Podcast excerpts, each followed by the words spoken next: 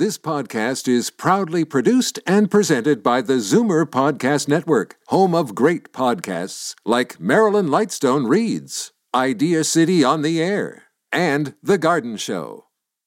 Happy birthday to you. Hey, Bye. where's mom going? She hasn't even opened her presents. Well, son, she just turned 65, which means there's new offers for her at Specsavers.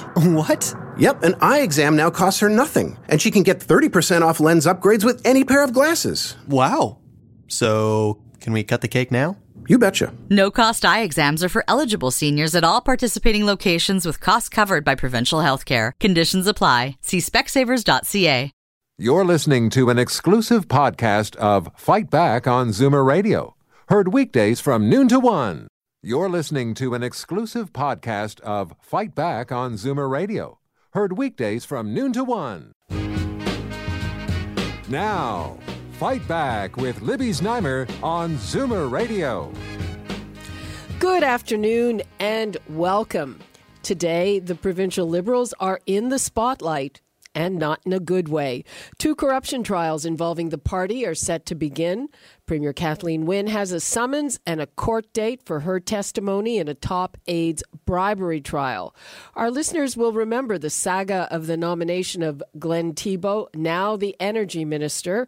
He ran in Sudbury. The charge is that the incumbent who wanted to run again was bribed to move aside or offered a bribe. Meanwhile, also next week, two of former Ontario Premier Dalton McGuinty's top staffers are set to go on trial for breach of trust and mischief after a police investigation into the deletion of emails about the Liberals' decision to ga- cancel two gas plants before the 2011 election at a cost of up to 1.1 billion. All of this 7 months before the next provincial election with the Liberals polling numbers way in the basement. Uh, we'd like to hear what you think of this, if it's going to affect your vote, or is it a little too soon to do that? 416 360 0740, toll free 1 866 740 4740. Right now, unpack it all, we have Robin Sears, a political commentator and principal with the Earnscliffe Strategy Group, and Dr. Lorne Bozinoff, president and CEO of Forum Research. Gentlemen, thanks for joining us. Welcome. Good Morning, Libby. Hi, Libby. Hi. Uh, so let's start with you, Robin. Uh, what do you think that the next week means in terms of the Liberals' popularity? Well, you know, Libby, I guess I would characterize political scandals is coming in basically two flavors. The flash bomb grenade flavor, where instant destruction is meted out quickly, and the slow burning prairie fire flavor, which is more common and the damage takes longer to be inflicted. We've seen both in Ontario. Um, you know, going way, way back. We had the uh, scandals around Mr. Davis's fundraising in 1970, which led to the first Election Expenses Act. They survived it, but it probably hurt them in 75 and 77. Then we had the Patty Starr scandal a decade later, uh, which didn't hurt the Liberals much in 87, but probably contributed to Bob Rae's victory in 1990. So those are both examples of the slow burning kind. I think this probably falls into that category, unless there's some stunning revelation that comes out at either of these trials, which have been pretty much foreshadowed in the media and elsewhere for quite a while. So I'm not sure I'd hold my breath for that. So I think the damage is likely to be more cumulative and long term than instant. And if that's the case, the Liberals probably can stumble through. Uh, Lorne Bozinoff, uh, there was a point where it looked like Kathleen Wynne's and the Liberals' popularity was starting to recover a bit, but according to your latest poll, I mean, it's it's pretty bad. Uh, I think something like 18% of the respondents think she's doing a good job. Yeah, her her approval ratings are really uh, are really low, but you know we have to remember Dalton McGuinty had had low approval ratings and, and did get reelected and almost got reelected the, the last time too. So it's not a, a given, but of course it's not a good thing to be that low in terms of approval ratings. And, And Lorne, as you know, uh, personal approval for the leader is often a foreshadow of partisan choice. So I mean, it is a troubling number for them nonetheless. No, it's it's not good, and um, she's probably a drag on on the party and the brand and everything else. So it's not a good thing, and and and, and as, as low as McGuinty got, these are even lower. He he he got down to the the mid to low 20s, and she's in the tw- in the teens. So we, we've never had a case like this. And uh, I, I believe uh, it, it, has been a very long time, if at all, when we've had a sitting premier, uh, you know, testify. I can't remember an occasion. You're right. Um, I know that David Peterson and Bill Davis gave private testimony to investigative teams in those two scandals, but I don't think they have either of them testified publicly. Mm-hmm. Uh, and uh, what about the gas plant trial? I mean, that's uh, dredging up something that everybody thought would have sunk the Liberals uh, in a previous election, but they managed to weather it by changing the leader. I think it's it's a good example of the cumulative damage impact of, of scandals in government. You know, the Mulroney government federally lost, I don't remember how many, 13, 15 cabinet ministers over eight years, some incredible number. The first half dozen or so didn't really matter. Um, you know, losing six cabinet ministers, to paraphrase Churchill, is, is bad luck. Losing a dozen is uh, very bad form. Um, and that hurt them in, in, uh, in 93. Um, I think that the gas plant thing just sits out there like a stink bomb waiting to be revived because it is such an egregious failure of governance. Uh, Lorne Bozinoff, uh, do you see the impact uh, over the long term of events like that? Well, this is going to remind everybody about that scandal, and it's going to come back up and, and, and be discussed. And, it, you know, this is pretty much just about not completely, but just about the worst time for the Liberals because they are now going into the pre-election period, and at some point, you know, they're dead last in the polls are at 25% in terms of voting intentions. So, so they're in they're in third place. At some point, they need to turn this around. You know, and people say, "Well, it's seven months to go. That's a long time, etc." But we've been saying that, you know, for the last uh, six months or even longer. And you know, uh, the legislature's coming back if you know the liberals need to to to do something to to take to take some of the steam out of uh, Patrick uh, Brown's uh, wind right now, and they won't be able to do that because everyone's going to focus on the liberals, and rather than being on the attack or trying to be on the attack and and, and going after Patrick Brown, they're going to be on the defense, explaining uh, what's going on in the trial. And even if the trial, even if the Sudbury trial ends in uh, in a so-called acquittal, that that could be seen by the public to be a technicality. Yeah. Um, but the the whole idea, I mean, just people who listen to to the tape or whatever, um, it's going to give a very bad impression. So, in the court of public opinion, the, the Liberals could be found guilty. I think that's a very good point, Lorne. I mean, I think this is one of those very painful situations for people in politics where being given an innocent or a not guilty verdict by a judge in no way removes the stain that you've acquired politically in the eyes of the public. Um, Mike Duffy, I guess, would be a, a good example more recently at the federal level. And I think that the challenge for them is that on the left, the Horwath people are going to be saying, look, they stole all our policy agenda and they're trying to claim that this these were their ideas. Everybody knows they're ours. You can get them with us without the corruption if you vote NDP. And on the on the right, Brown is going to be saying, um, not only are they corrupt, they waste money, and we're very good at fiscal management. If you care about that, vote for us. So they've got a, a sort of double, uh, a two-front war on their reputation to manage in what is actually a very narrow time frame. I mean, we're talking now about weeks between now and Christmas, a dead period, and then weeks before a pre-election period at the end of the winter, spring of next year. That's really not a long time. Um, I'd like to give the numbers out again because I'd like to hear from our listeners on this. And an impression that I had, and it was really brief, that uh, right when people started to see that little bit of relief on their hydro bills, uh, they seemed to be very briefly less negative on Kathleen Wynne on the Liberals, but that uh, th- they moved back to that pretty quickly. So the numbers to call with uh, your opinion on whether these two trials either they're confirming your idea that you think it's time to get rid of the Liberals, or you are going to overlook it uh, and you're going to vote Liberal, or it's going to have no bearing whatsoever. I want to hear what the situation is. The numbers 416 360 0740, toll free 1 866 744 740. I am on the line with Robert Robin Sears, who is a strategist, and with Lorne Bozinoff, who is a pollster. Uh, and you mentioned uh, the NDP and Andrea Horwath, and she is currently the most personally popular leader. Uh, but that doesn't always seem to play into a vote. Robin, how do you see that? Well, Ed Broadbent was number one in popularity federally in 1988 and uh, ended up uh, not being the prime minister, as we all know. You're absolutely right.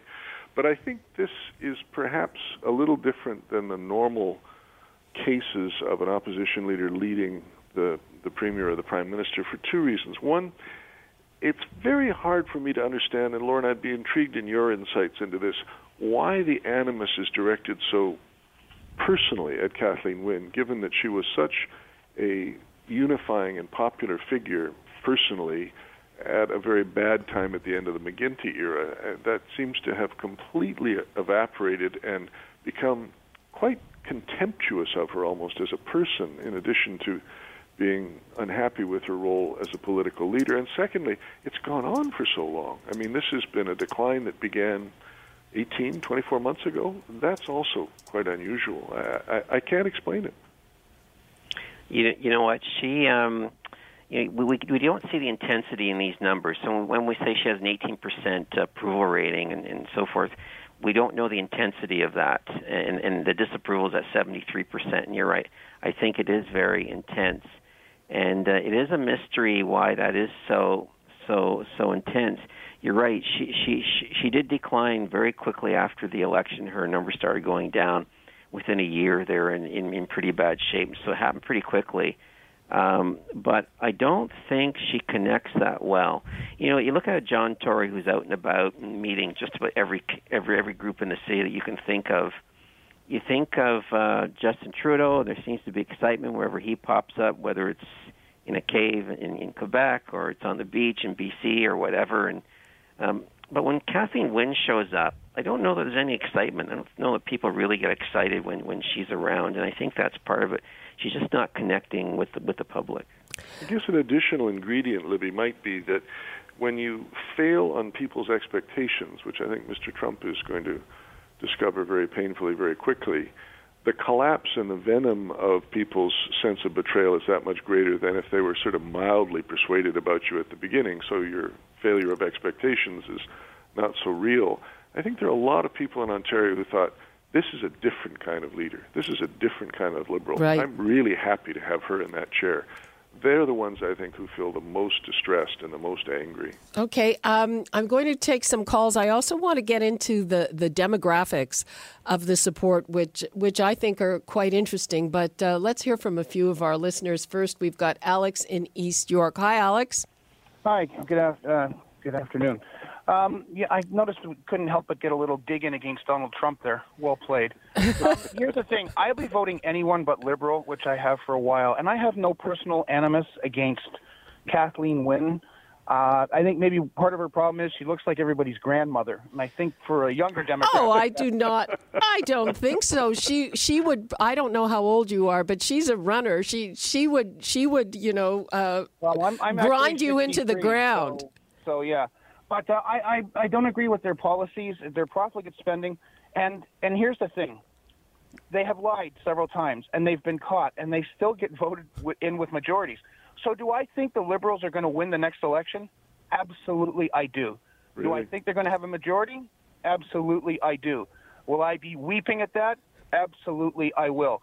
But it seems like they can do anything. You could have pictures of the leading liberal playing golf naked with Saddam Hussein and Satan, and they still get a majority government. I, I, I would, I don't you like know, that image. I can't even think about it. Okay, yes, that's you're giving us very, very bad visual images, Alex. Thanks for your call. Uh, it's, it's interesting, you know, in, in BC, it looked like the same thing uh, was true, and uh, this time it didn't work. Christy Clark is gone. Well, the parallels are very clear, I think, uh, in in those two cases, Libby. It's it there was a very deep personal hostility towards Christy Clark towards the end, and um, I think that is a little more explicable because she was such a hard-edged partisan premier.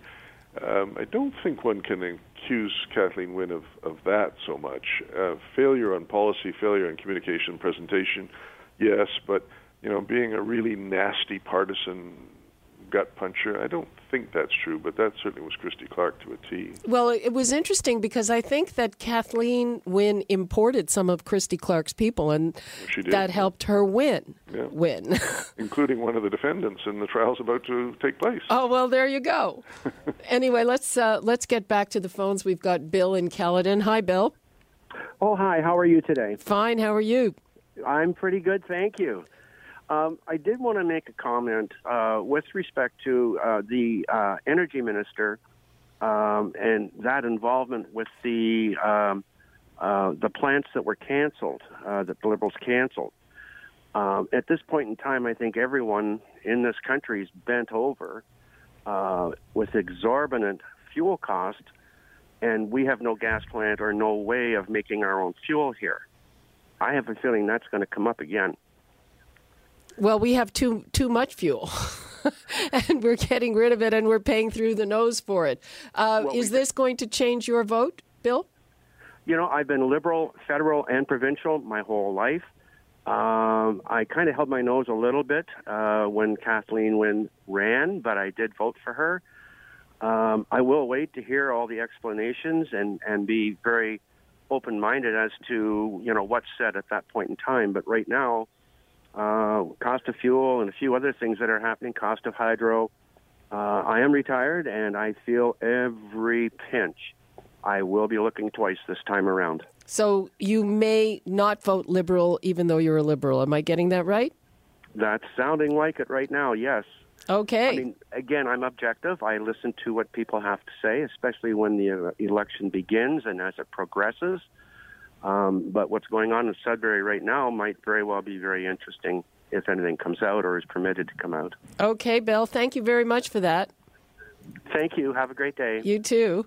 Uh, so, guys, how many, uh, you know, dyed in the wool liberal voters have to turn on them for, for it to make an impact? Oh, not many at all, depending on where they are and, and how close the three parties are at the riding level.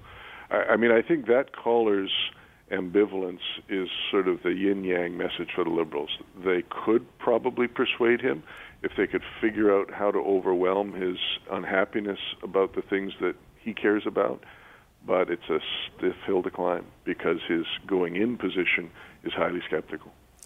But, uh, Robin, what do you think about the fact that they're like 15 years in government and there's so much political baggage and people just I get tired of seeing the same people on TV, the same cabinet ministers, the the same party, and it just develops into a, a sense of it's time for a change, and people don't even know what what the change is or what it should yeah. be, but they just like we don't have a lot of governments. I don't think that have been in office in in, in recent years that that length of time, and I the challenge very... they now have of putting a new face on everything. Uh, ten years and out is sort of the rule that that we follow in political life as a as a rough game plan. You know, two and a half mandates roughly, um, and so they're they're past their sell by date in terms of that uh, formula for sure. And I think in Ontario that you can always bring back the memory of the 37 years of Tory rule and say we don't want to go back to that, do we, guys? The alternation in democracy is a powerful part of the strength of our system. Okay, let's go back to the phones. We've got Jay in Kitchener. Hi, Jay. Hi there. You're on the air. Go ahead. Yes, uh, I'm a, a, liberal voter, and I think I'm. I don't. I definitely don't like what's happening and what's what's going on. But the big reason is I still have not seen anything from the other two parties. What am I going to go as an alternative? What what are they offering me to change my vote? Like I heard one of the panelists saying you know, like come Christmas, that'll be a dead time, and then just after that, we've a few more weeks before we get into the, you know, pre-election and all this thing. Well, it's the same for the other two parties, and I don't see anything. I do not see anything being offered by either of those two parties that would make. And I don't. I, I want a change, but I don't see them giving me anything great. Well, the, the liberals the liberals uh, are giving you basically uh, an NDP platform. That's that's right. And and I mean the way the the way it is is is uh, who is going to pay for it? But, You but know, sir, I like, think you're being a little unfair to the offered, opposition What is party. being offered is then where is the cost? And I don't see Patrick Brown coming out with a with where the cost is or who's going to pay for some of these of the few ideas that they have come out with. You know? Go ahead, Robin. Uh, you I, I think you're being a little unfair to the opposition party, sir, if I may. Um, you should make that judgment a little closer to election day rather than now, because they're obviously not letting all of their um, cats out of the bag this early for them to either be attacked or stolen by somebody else. And Ontario voters are very lucky. We are one of the few provinces in Canada where there are three very clearly delineated policy choices available to voters every time. You have the social democratic vision of the NDP, the more centrist vision of the Liberals, the more socially and fiscally conservative vision of the Conservatives. And they will detail programs and planks that outline each of those places on the political spectrum very clearly before Election Day. And then you'll be able to make a choice. okay? Let's uh, move right along. Jack in Mississauga. Hi, Jack. Hey, how you doing? Fine. How are you? Good. Okay, well, I would never uh, vote for the liberal people. Um, there's just too many bad things happening there, like no end to our money. Um, and I think that, uh, like even this Patrick Brown fellow, um, yeah, conservative, whatever, but you know, you have to watch because a lot of these guys are sort of like voting for things like this motion 103 and everything. So you really don't know where to go no more. I mean, there's nothing good no more. Okay. Well, uh, uh, I think take Robin's advice and wait till the election. Yes. Thanks. Thanks for your call, Steve in Mississauga. Hi. Steve, are you there? Indeed. Hello. What can I say? You're on the Yeah. air. Yes, hello. Hello. Go ahead. What can I say? Uh, with Robin Sears, I happen to be on the same page at the same time. Yeah, there are certain realities. What can I say? Wouldn't it be nice if we stopped with the idealism and I don't know. How how how is it, Robin, that we could make it more practical? What do you suggest, sir? Are Steve? Before uh, we let Robin answer, are you a liberal? Do you usually vote liberal? I wouldn't necessarily subscribe to anybody uh, offhand. I've never been. Uh, I've never paid a nickel to anybody's. Uh, no. Okay. Um, thanks for your call. Um, we have to start wrapping things up because uh, we are out of time. Uh, callers, remember, tomorrow is a free for all Friday. If you didn't have a chance to get on, please call back tomorrow. We can continue this conversation or, frankly, any conversation you like. And I'm going to go back to our panelists for a final word. Uh, Robin, you first.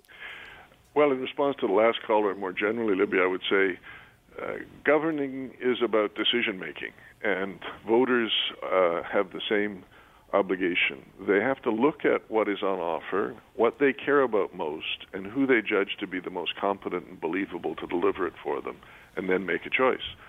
Um, and I think there will be very clear choices for them to make, and I, I hope everybody steps up and makes them. Okay, that's right. We want people to vote. Lorne Bozinoff, uh, what would you like to leave us with? What is going to be the deciding factor? Is it going to be fatigue of a party that's been in power too long, trials, cumulative, and uh, demographics? You know, I think it's going to be a bit of all of that, and and really in pocketbook issues on top of all those other things. Um, you know, it's good to look at the polls right now, but we are seven months away, and we say these votes are parked. So yes, the Tories are ahead, but those are parked votes. Um, I don't know if they're that solid. So, um, you know, the, the election will be up for grabs. It will be a competition of ideas, and everything we've talked about today will, will be part of that competition. Okay. Thank you so much to Robin Sears of Earnscliffe Strategy Group and Dr. Lorne Bozinoff, President and CEO of Forum Research. Thank you. Bye bye. Thanks, Libby. Thank you. Happy birthday to you. Hey, where's mom going? She hasn't even opened her presents. Well, son, she just turned 65, which means there's new offers for her at Specsavers. What? Yep, an eye exam now costs her nothing, and she can get 30% off lens upgrades with any pair of glasses. Wow. So, can we cut the cake now? You betcha. No cost eye exams are for eligible seniors at all participating locations with costs covered by provincial health care. Conditions apply. See specsavers.ca. You're listening to an exclusive podcast of Fight Back on Zoomer Radio, heard weekdays from noon to one. You're listening to an exclusive podcast of Fight Back on Zoomer Radio, heard weekdays from noon to one. You're listening to an exclusive podcast of Fight Back on Zoomer Radio, heard weekdays from noon to one. This podcast is proudly produced and presented by the Zoomer Podcast Network, home of great podcasts like Marilyn Lightstone Reads, Idea City on the Air, and The Garden Show.